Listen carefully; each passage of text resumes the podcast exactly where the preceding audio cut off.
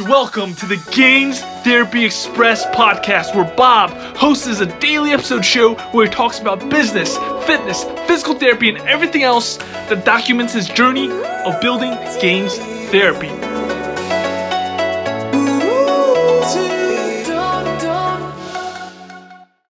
Welcome back to another episode of Gains Therapy Express. I hope everybody's doing well on this lovely Monday evening. I know I'm doing well. Uh, another day, another great day to be alive and pursuing the things that I love.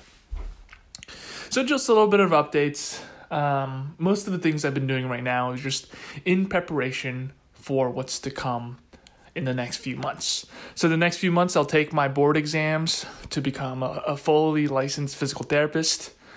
I'll plan to start my own clinic as a side hustle um, while working and then trying to do a residency, specifically, hopefully, the, the McKenzie residency. If I could get in that, that'd be great.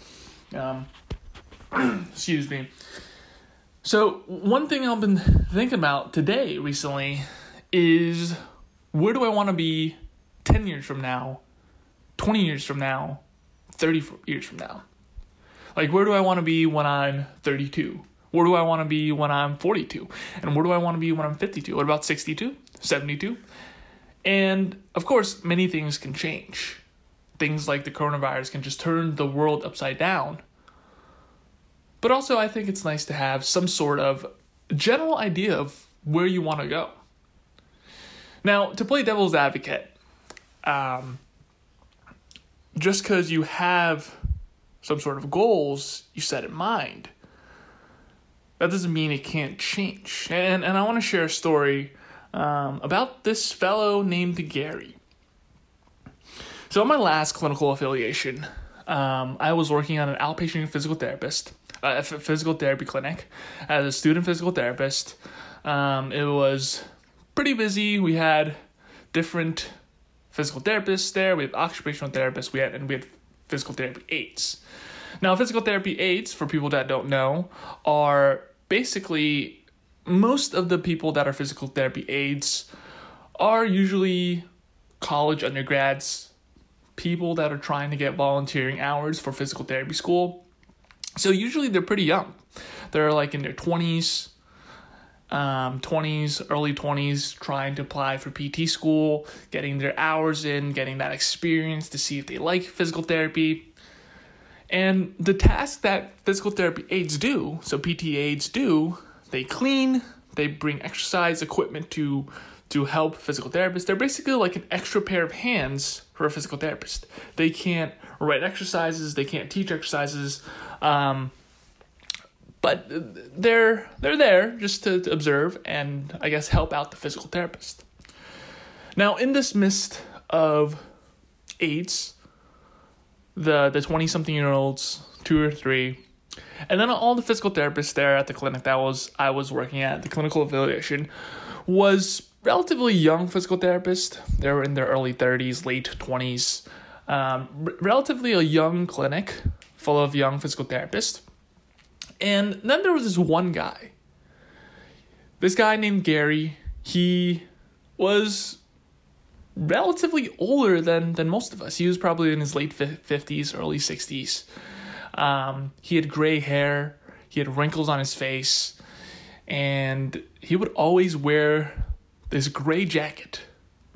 Every time I would see him during my shift for my affiliation, he would always be there with his gray jacket, with a smile on his face, and he was an aide. He was an aide that would help the physical therapist by giving them, bringing them over hot packs, by cleaning tables.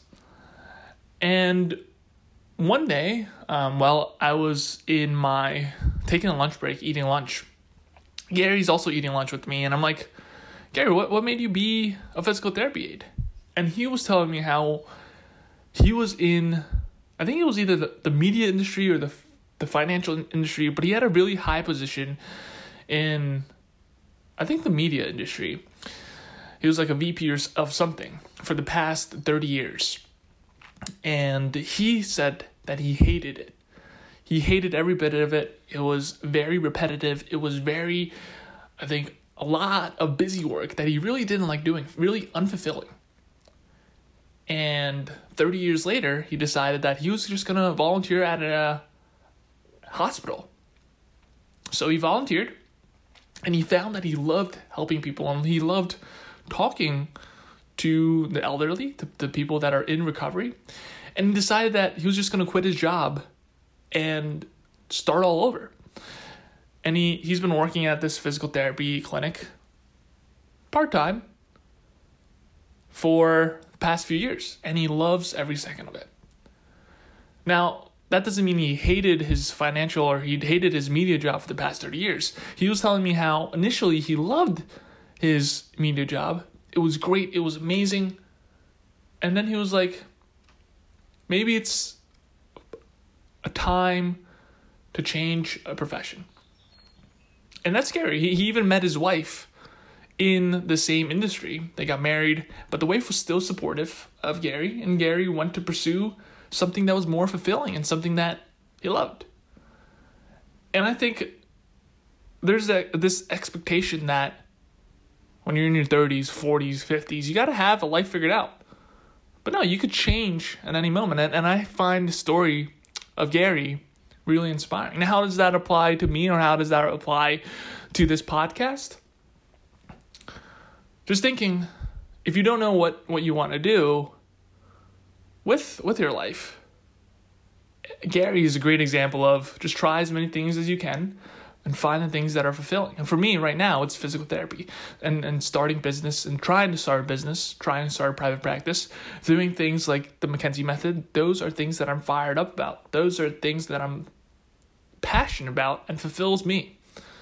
And who knows, maybe 10 years, 20 years, 30 years later, I might change to a whole different industry. And, and I know for me, that's okay. And I think that's that's a hard pill for I guess me to swallow. If I mean, I guess it's easier said than done. Right? It's easier to say that, "Oh, I'm in I've been in this physical therapy for 20 years. I'm just going to change. I'm going to become a carpenter." I mean, it does happen. Like my my professor Dr. Cherry was telling me how one of his friends, he was in PT school, he worked for a PT for a while and he decided he wanted to, to change professions. Maybe he just found it unfulfilling and found something else more fulfilling. And I want to say to myself, that's okay. So that's where I'm at with today. Uh, it's it's just something interesting that I that I've been thinking about. Like, where do I want to be in ten years? Ideally, I want to be full time practicing on my own clinic, doing treating the patients that I want to treat specifically and doing and practicing the way I want to practice.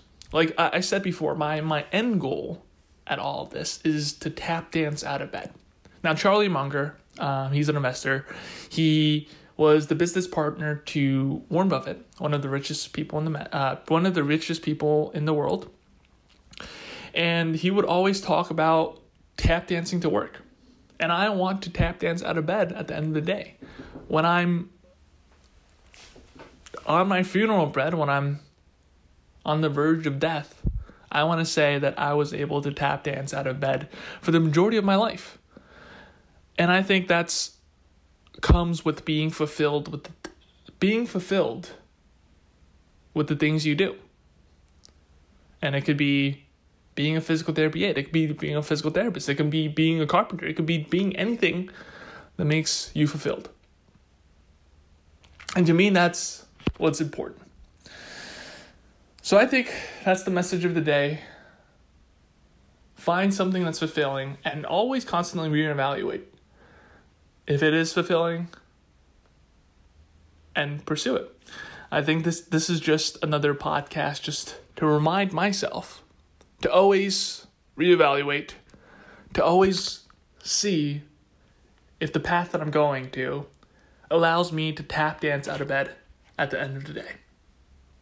Perfect. I'll see you next week for another episode of Gains Therapy Express.